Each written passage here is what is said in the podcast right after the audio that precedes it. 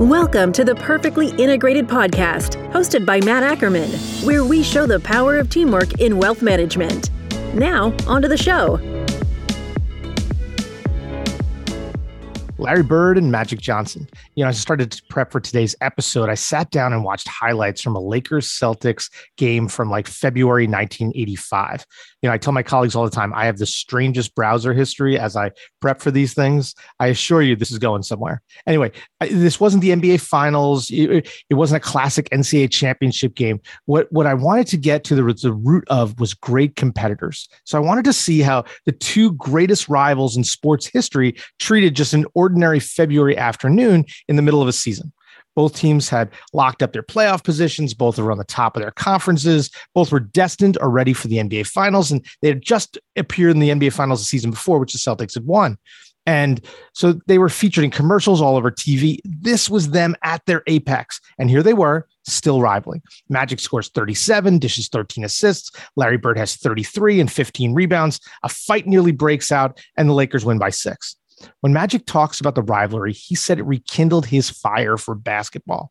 At least one, if not the two, played in every N B A Finals of the eighties. Competition. It makes everyone stronger. The financial advisor, the C P A, the wealth manager across the street isn't your enemy. He's your greatest asset for success. Many businesses, owners, they, they fear the com- competition. But the savvy entrepreneur knows that healthy competition is by no means a reason to panic. It's a good thing.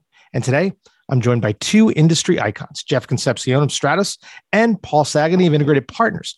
From the outside looking in, these two people aren't supposed to know each other. They aren't supposed to like each other. They aren't supposed to support each other.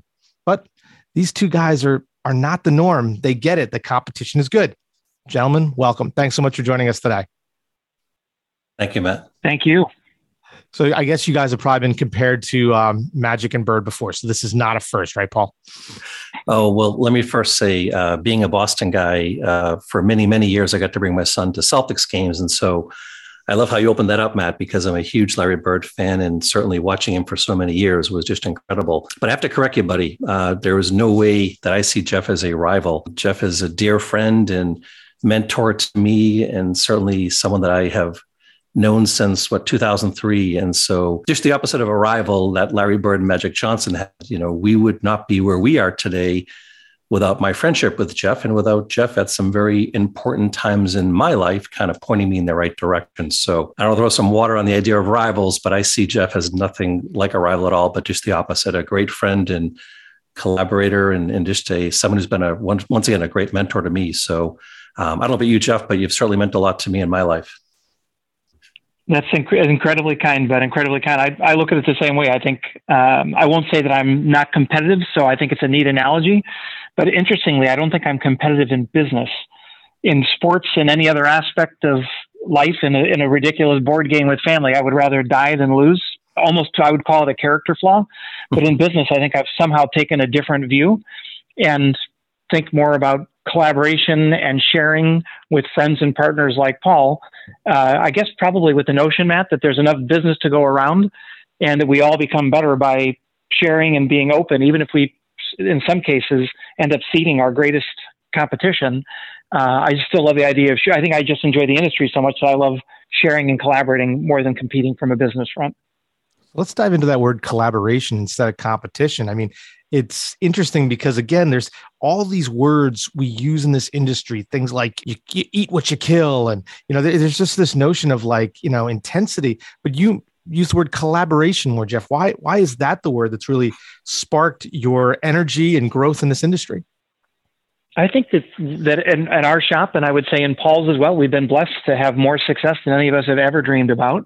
I have a lot of gratitude to the industry. I have a lot of gratitude to friends and partners. I've always thought about Paul as a partner when we were with the same organization or under the same umbrella and, and when we weren't. And I look at a lot of the success that I've achieved and the, and the results that I've been able to create wherever I've hung my hat. And a lot of that's come from learning from other folks. So I think I feel more encouraged to share uh, than I do to compete from a, from a business perspective. Again, it trickles into other aspects of life where I'd say I'm competitive to a point where it's a terrible flaw. It's a character flaw. But in business, I don't know, for whatever reason, I've never felt that way. So, Jeff, you started to get into it. Paul, what, tell me about your relationship. How did you and Jeff uh, start to get to know each other? Yeah. So once again, as I mentioned, so back in around two thousand three, Matt, um, our broker dealer at the time was deciding to close up shop. So we had to make a decision where to go. And um, my career, fortunately, for a period of time, I was I was with a firm called Cigna Financial Advisors, which became uh, part of Lincoln Financial. And so in two thousand three, I just started to talk to Lincoln once again about going back there. And um, you know, at that time, Jeff was in a senior leadership role at Lincoln. So what we did, Matt, is we came into Lincoln as one of the first groups to join what would be deemed to be more of an independent channel at Lincoln Financial Advisors. And you know, back in the day, Jeff was our liaison to Lincoln, and certainly the person who kind of, you know, guided us within that new company to kind of find our way around. And that's how our friendship and working relationship started back in those days.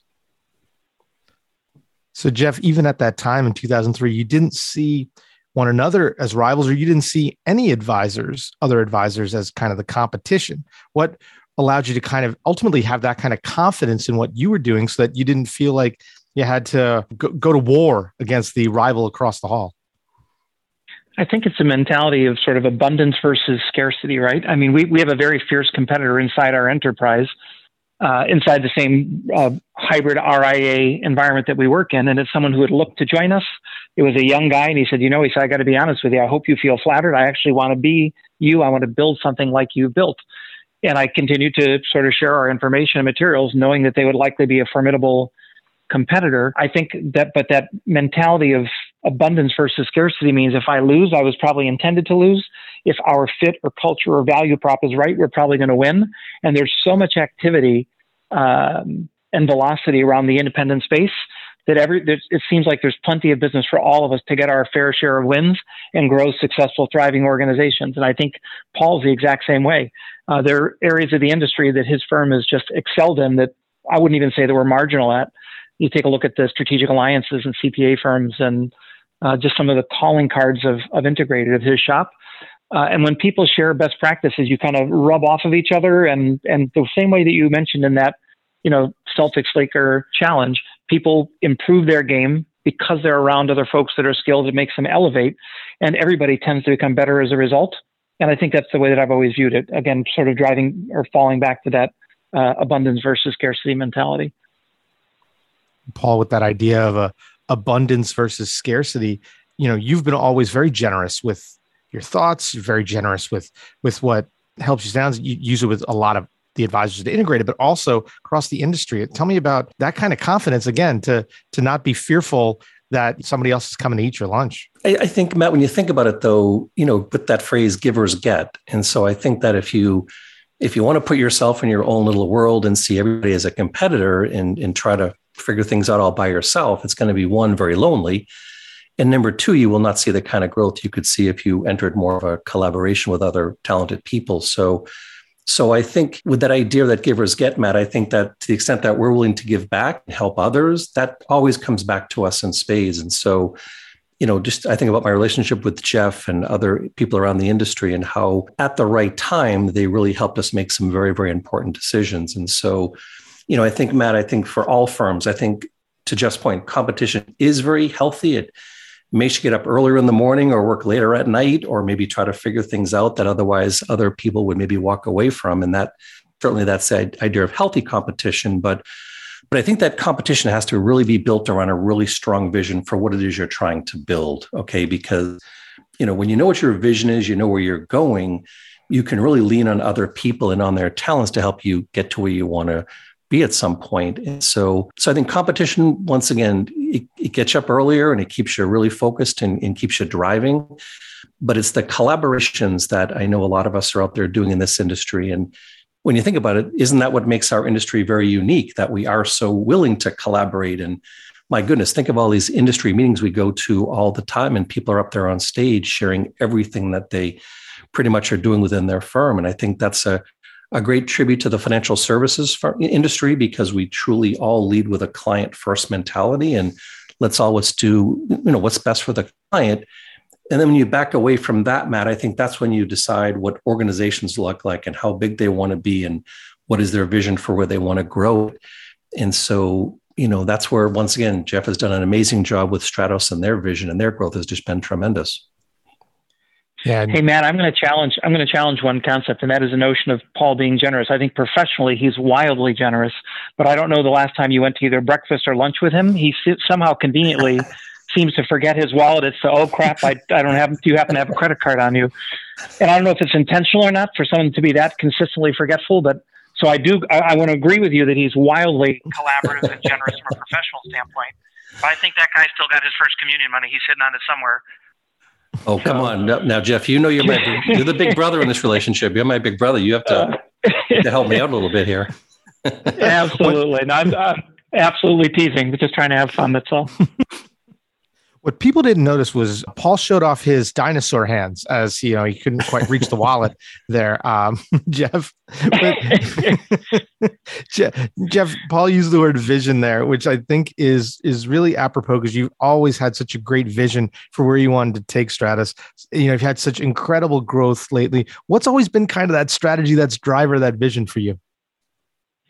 You know, I, I don't think that anything that we've done, frankly, or that we're doing today is innovative or creative. I'd say it's all driven by listening, listening to peers, listening to the industry, listening to the clients that we serve, which in Paul's case, in my case, is really the advisor or the team. And they'll tell you what their pain points are. They'll tell you what their needs are. And I'll just give you one example. M and A has become an important part of our business.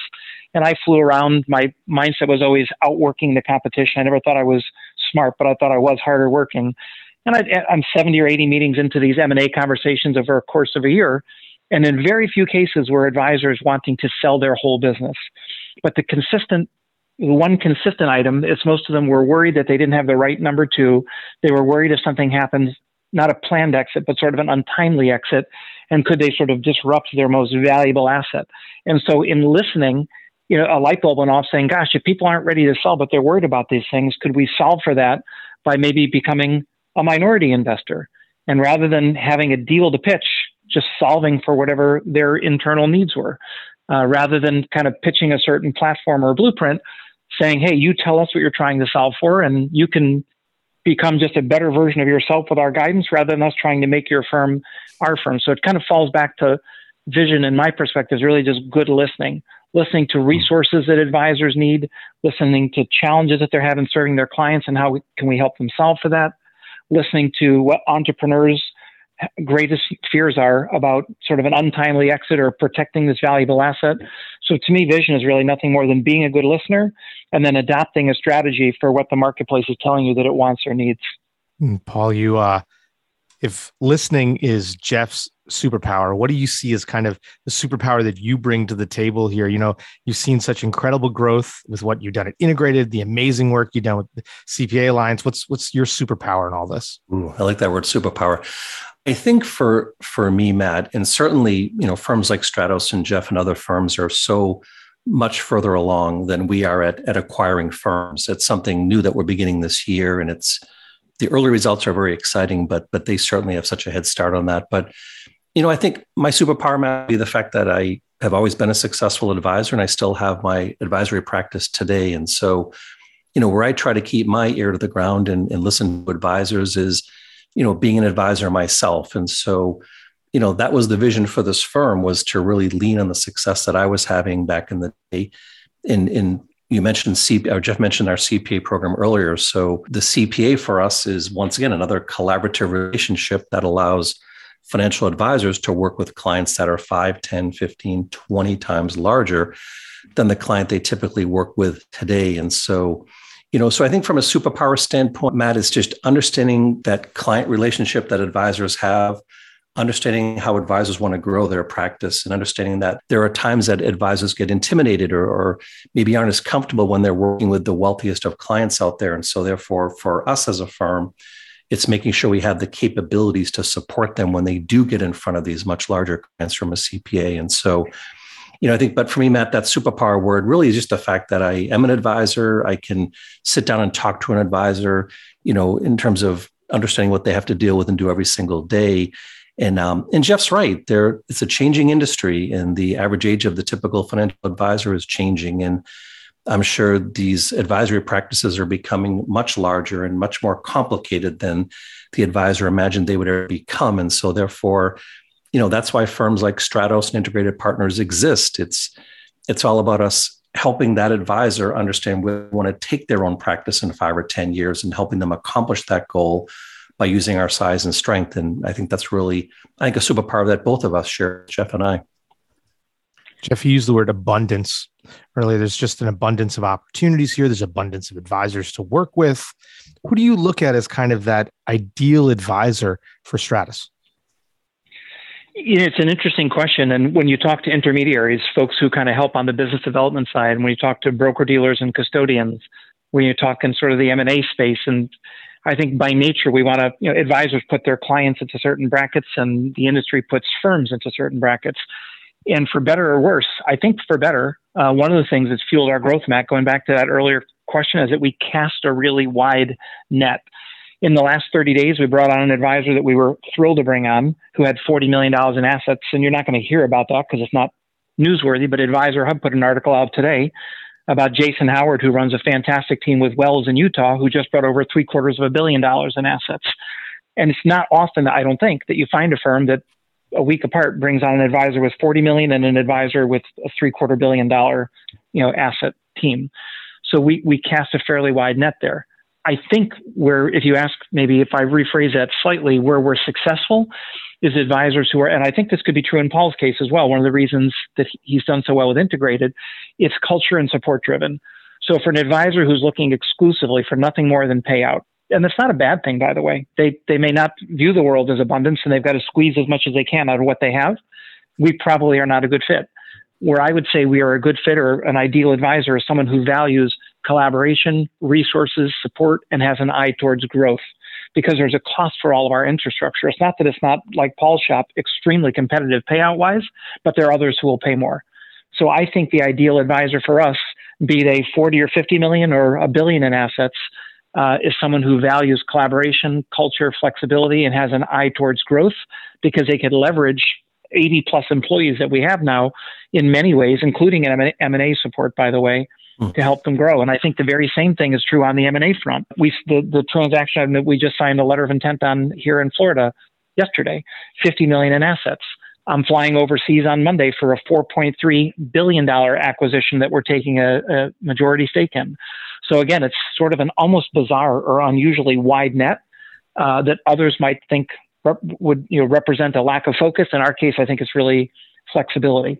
So anything under one hundred or one hundred fifty million by way of M and A, we're typically pushing into one of our partners' offices. We're not doing those directly, but that allows us to do a tuck-in at seventy-five million dollars and be really meaningful if it's going under a two hundred million dollars advisor's team, and then you know something maybe in the two hundred to two hundred fifty million range and up being an ideal, you know, to use that term, candidate for us from an acquisition standpoint. It's a it's a pretty pretty broad spectrum. And I know, Jeff, you you guys have always done a tremendous job at helping your advisors acquire practices for their own practice. And um, you've been doing seminars and educational events. And you even spoke to our group years ago about, you know, the benefits and, and kind of the blocking and tackling around bringing a practice into another practice. I think that's always been a really, a really uh, great foundational building block for Stratos over the years as well. Which you, you try to have a calling card and be known, right? And in the strategic alliance arena, I don't know a firm in the United States that executes better than Paul and Integrated. I mean, they've mastered that C P A conversation. They've mastered the structure.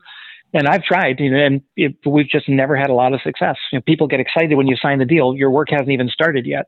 It's culturally teaching the C P A firm how to refer and getting the buy-in. We've failed there, and Integrated has done it well. Our, on our front, the M and A has been a point of differentiation and something that's helped propel our teams the same way that Paul has used his great success at Integrated with strategic alliances to grow his organization. Hmm.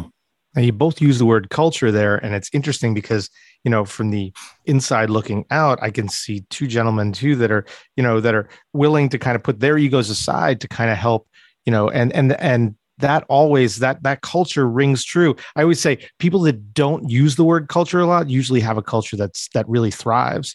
You know, Paul, talk to me about kind of that culture that you've really built at Integrated and how it's um, really done such a great job and really thriving here. Well, it's funny. I think we keep throwing the same terms around, Matt, but it's it's once again, I like what Jeff said. It's about just listening and understanding what the advisor, what he or she is looking to do with their business model.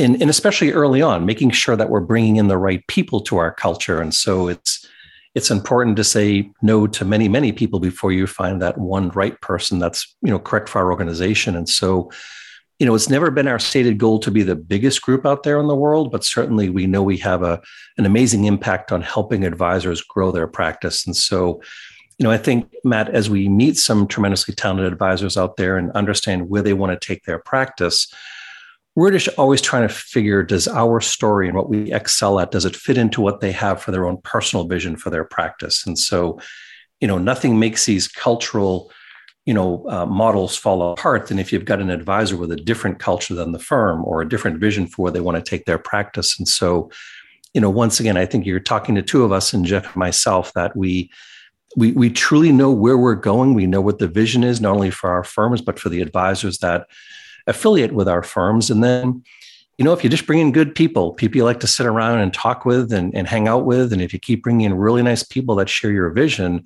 then that culture really does grow and build upon itself, doesn't it? That's kind of how the whole whole game works here. But I think certainly, and, you know, being very selective has to who you bring in the door and making sure that that there's shared not only vision, but, you know, just the the the way the morals of the individuals and the likability factor and all those things have to play in, because I know for us, our advisors really do get to know each other, and they're always sharing ideas through either a study group, master class. And so therefore, it's important that we have people who respect each other. And when those classes are over, call me and say, wow, I just met so-and-so from wherever. And what a great person, what a great addition to Integrated Partners. And they really made a difference for me personally. And so, you know, getting those kind of calls from me, Matt, tells me that the culture is going in the right direction. That's why that is so important for us.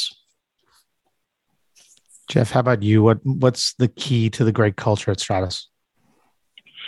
I think it's a term that we used a number of times earlier. It's collaboration. It's it's sort of the antithesis of what people think about in sort of the wire slash, you know, bank model, where people are fiercely, another word we've been talking about today, competing with each other, people locking their doors, and they fight over clients. And where I think inside of our network, I find people readily sharing best practices, reaching out and doing joint work with other folks, almost like a C P A firm, identifying competency that a team has in in Chicago or in or in Connecticut or somewhere else, because someone works with executives, someone does E S O P work. We have a team, uh, this Pennsylvania and Cleveland based, they work exclusively with managing balance sheets for credit u- credit unions, these little niche type solutions. So I think it's just the openness, the sharing, Uh, and then the real focus on entrepreneurship as well. So we've we've had a tremendous focus on increasing the value of our enterprise. Most of our key stakeholders have owned equity for a long time. We try to get them very oriented and focused on their own equity, um, because, again, I think the mentality of an F A is they think about income. They think about cash flow. They don't think about balance sheet. The reality of it is, if they're thoughtful about how they run their business, uh, they can really create an asset of, of massive and tremendous value. Uh, and something that could be enduring as well, even continue after they're gone. So I think those are some of the key calling cards when we think about culture, collaboration, sharing, and really a focus on reinvestment and entrepreneurship in our business as we serve them, and in their business as they look to serve their clients. So, Paul, now, as you kind of look ahead here at what's next, you know, so much has changed in the industry in the past twelve months. What do you think is going to be the biggest impact on the R I A space from the pandemic in the last two years, and and where are we headed from here? Uh, from the pandemic, well, I, I think, Matt, the way that I think I and our firm looks at the whole, you know, last couple of years here is certainly adopting things like Zoom technology and the fact that we can work with our clients remotely, and, you know, we can have even now add more talent to our organization uh, from a remote standpoint. So I think that when I look at what Zoom has done for our organization, where we've got advisors in Chicago working with C P As in Florida and financial advisors out here in Boston working in conjunction on a case with, with a client out in San Diego, you know, for us, that, that the technology out there is like a travel machine or, or a time machine, and it really has made us so much more efficient and effective out there. So, you know, so if the question is, what's the pandemic's biggest impact? I think, one, it's really made us appreciate working together. You know, we've kind of held hands throughout these last couple of years, and we've all figured out a way to not just survive, but my goodness, when you look at the industry as a whole, the, the, the like Jeff's word, the, the thriving and the growth of advisor practices has been amazing during a very difficult time throughout the entire country. You know, I think for us, you know, Matt, just learning from the use of technology, learning how to work remotely, that's been important for our organization as well. And keeping in mind that the people who work in this organization have their own families and their own personal work relationship to our organization, which has certainly changed over the years. And so, yeah, so I think the pandemic for us, it's allowed us to really accelerate our growth, Matt, because we can use technology to do things inside of our C P A partner firms that we could not have done two or three years ago. And that's really been a huge benefit for us. Jeff, what do you think? What's next? What's ahead? I think a couple things. I think Paul hit on some really good stuff. I think we got far more proficient with technology.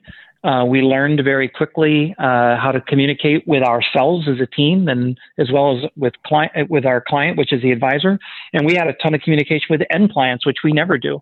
During the throes of the pandemic, we, myself and uh, our, our two C I Os, were offering daily calls, just sort of navigating. And it wasn't all about the markets; it was about just sort of in general, uh, trying to not have too much of a knee-jerk reaction, talking about the virus and updates and its effect on the market and all those things. So I think communication increased and we became better communicators internally and externally. Uh, a takeaway should have been, you know, preparedness. You saw a lot of firms that we'd been in such good and healthy markets for so long weren't prepared. So preparedness was important. And I sort of liken that to the notion of the difference between an advisor and a C E O. An advisor, going back to what I talked about earlier, they just distribute cash flow. A C E O should have retained earnings. So if you have a quarter or a couple quarters where your billings are down, it's inconsequential. You've got dry powder year after year. You have retained earnings. You're building up this nest egg.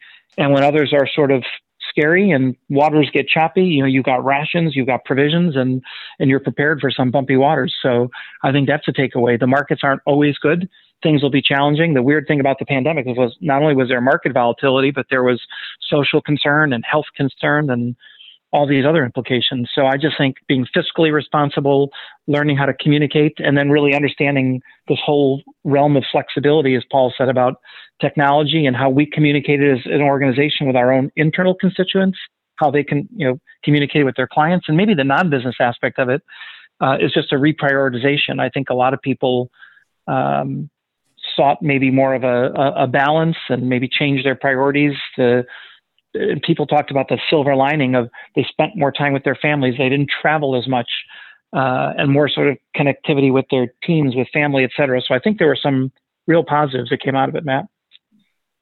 Hey, Jeff, I know you've done an amazing job with acquisitions, and, you know, where do you see that going? You've had such a head start on so many of us, and, and once again, have done it so well. Do you have any thoughts on where the acquisition models will go in the next couple of years?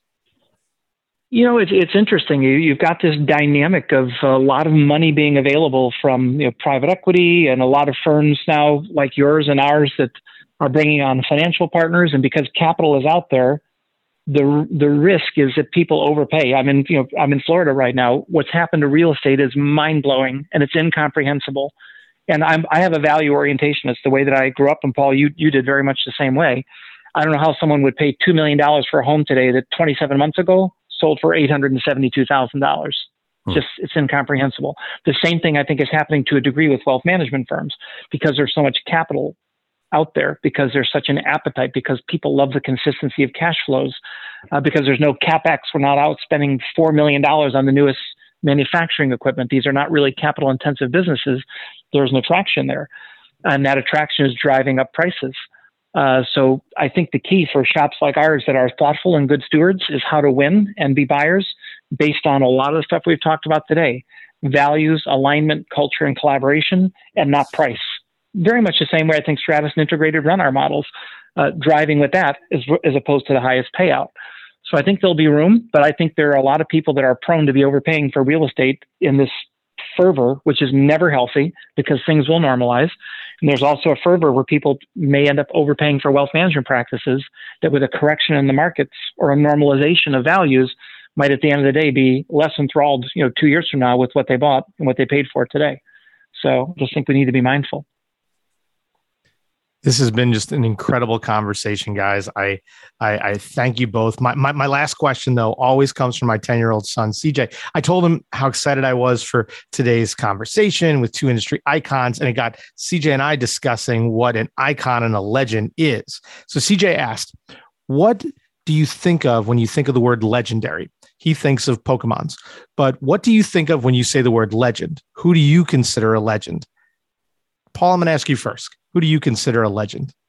Oh, goodness gracious. I mean, from sports legends to business legends, legends, family members, friends. Um, you mentioned Larry Legend earlier, by the way. Larry Bird would certainly be a legend in the in the world of sporting events. But, you know, I guess, Matt, when you first said that, I guess the person who came to my mind for me, who was a personal legend, would, in addition to my family members, my parents and brothers and sisters who kind of guided me along the way. But, you know, Dan Sullivan, Dan Sullivan and Strategic Coach program. Um, been doing that for now over twenty-five years, and it taught me how to be a better entrepreneur, how to be a better mentor to other financial advisors who also want to be entrepreneurs. And so I think, man, if I take the angle, a legend in the business sense for me, it certainly would be the work that Dan Sullivan has done and how he's impacted. I just think so many of us, me included, as to be teaching us to be better entrepreneurs and teaching us to be careful of our time and and certainly uh, foster collaborative relationships, not only in our industry, Matt, but I learned so much from other entrepreneurs and other industries that I can bring back here. It certainly has worked well for me. So I hope that fits your mold there. But I would say Dan Sullivan for me has been legendary. How's that? Uh, absolutely. Jeff, what, what do you think? Who do you consider to be a legend? I wish you hadn't said Pokemon, because I feel like I have to make a, a guilty confession that that was very popular when my son was growing up and he enjoyed them. And then if you probably know this, uh, depending on, you said your son is ten years old. Now Pokemon yeah. Go became popular probably a half dozen years ago. Mm-hmm. And, you know, I think somehow I either learned about it, and it could have been through one of my nephews or godsons. And I was fooling around with it for a month and my godson stopped. And somehow I kept on doing it. And my son's like, Dad, the ten year olds have stopped doing that. You got to get that damn thing off your phone. If anybody sees you, this is incredibly embarrassing. So I too like Pokemon, just like your son. But if I, if I think about the industry, maybe two references, mm-hmm. um, if I think about the custodial side, two guys come to mind, one who I've known longer than the other, but Mark Tibergen, I think, was just a wildly smart guy and an academic and just uh, a great thinker in our industry. So I always enjoyed watching him and listening to him, and maybe a, a peer or contemporary of his, Sanjeev Mirchandani at Fidelity, who I consider a very dear friend and just a great thinker in the industry, really bright and intuitive. And just rather than thinking about how things are done, I think those two guys think about how things could be done. Another guy who comes to mind, and it's weird to say this because we're in a study group together and he's he's become a very good friend, but I think he was just ahead of the curve in his thinking, is Ron Carson. You think about people who are sort of iconic in our space, and Ron is just well-known and regarded for his private practice and then some of the other ancillary businesses that he built around that, but just a, a thinker and an implementer. So those are a few folks, Matt, that I would say that I appreciate and sort of look up to and respect in the industry. Mm, absolutely. Well, you know, I consider both of you guys icons in this space. I appreciate today's conversation so much. My favorite footnote of the Magic Larry conversation is always when they joined forces on the Dream Team in ninety-two and how they were such huge leaders in parts of that, but also were great mentors to uh, Michael Jordan and the other young players on that team. Um, that's always my favorite footnote, that when competitors can kind of collaborate like that. And that's really one of the big themes of today is collaboration and listening. And if I've learned anything, it's that uh, you should never stop doing either of those things. Paul, Jeff, thank you both so much for a great conversation today. It's been awesome. Thank you too. Thank you, Matt. A lot of fun. Thank you so much. Yeah. Yeah, appreciate it. Well, that's been another great episode of Perfectly Integrated for Integrated Partners. I'm Matt Ackerman. Have a great day. Content in this material is for general information only and not intended to provide specific advice or recommendations for any individual. All performance referenced is historical and is no guarantee of future results. Securities offered through L P L Financial, member FINRA S I P C. Investment advice offered through Integrated Partners, a registered investment advisor and separate entity from L P L Financial. Jeff Concepcion with Stratos Wealth Partners, Integrated Partners, and L P L Financial are separate entities. L P L Financial is not affiliated with any of the named entities.